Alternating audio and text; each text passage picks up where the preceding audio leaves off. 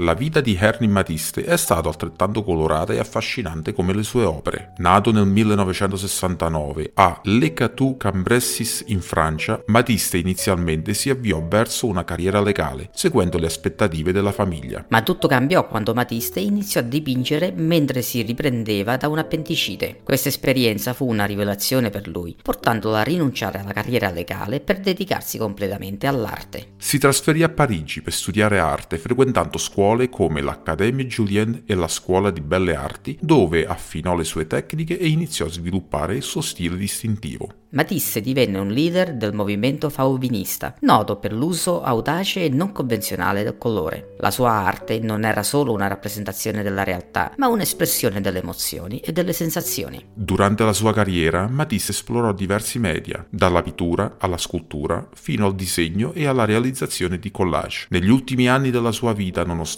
fosse afflitto da problemi di salute, continuò a creare lavorando ai suoi famosi cut-outs, composizioni di forme colorate ritagliate dalla carta. Matisse ci ha lasciato nel 1954, ma il suo lascito continua a influenzare e ispirare artisti e amanti dell'arte in tutto il mondo. La sua visione, il suo coraggio nel rompere le convenzioni e la sua ricerca incessante della bellezza sono un faro nella storia dell'arte. Dopo aver esplorato la vita straordinaria di Matisse, lasciamoci avvolgere da una melodia che rispecchia la serenità e la bellezza delle sue opere. Per questo abbiamo scelto Claire de Lune di Claude Debussy, un compositore che, come Matisse, ha saputo catturare l'essenza dell'impressionismo di musica. Questo brano, con le sue delicate armonie, è l'ideale per riflettere sulla raffinatezza e l'eleganza dell'arte di Matisse.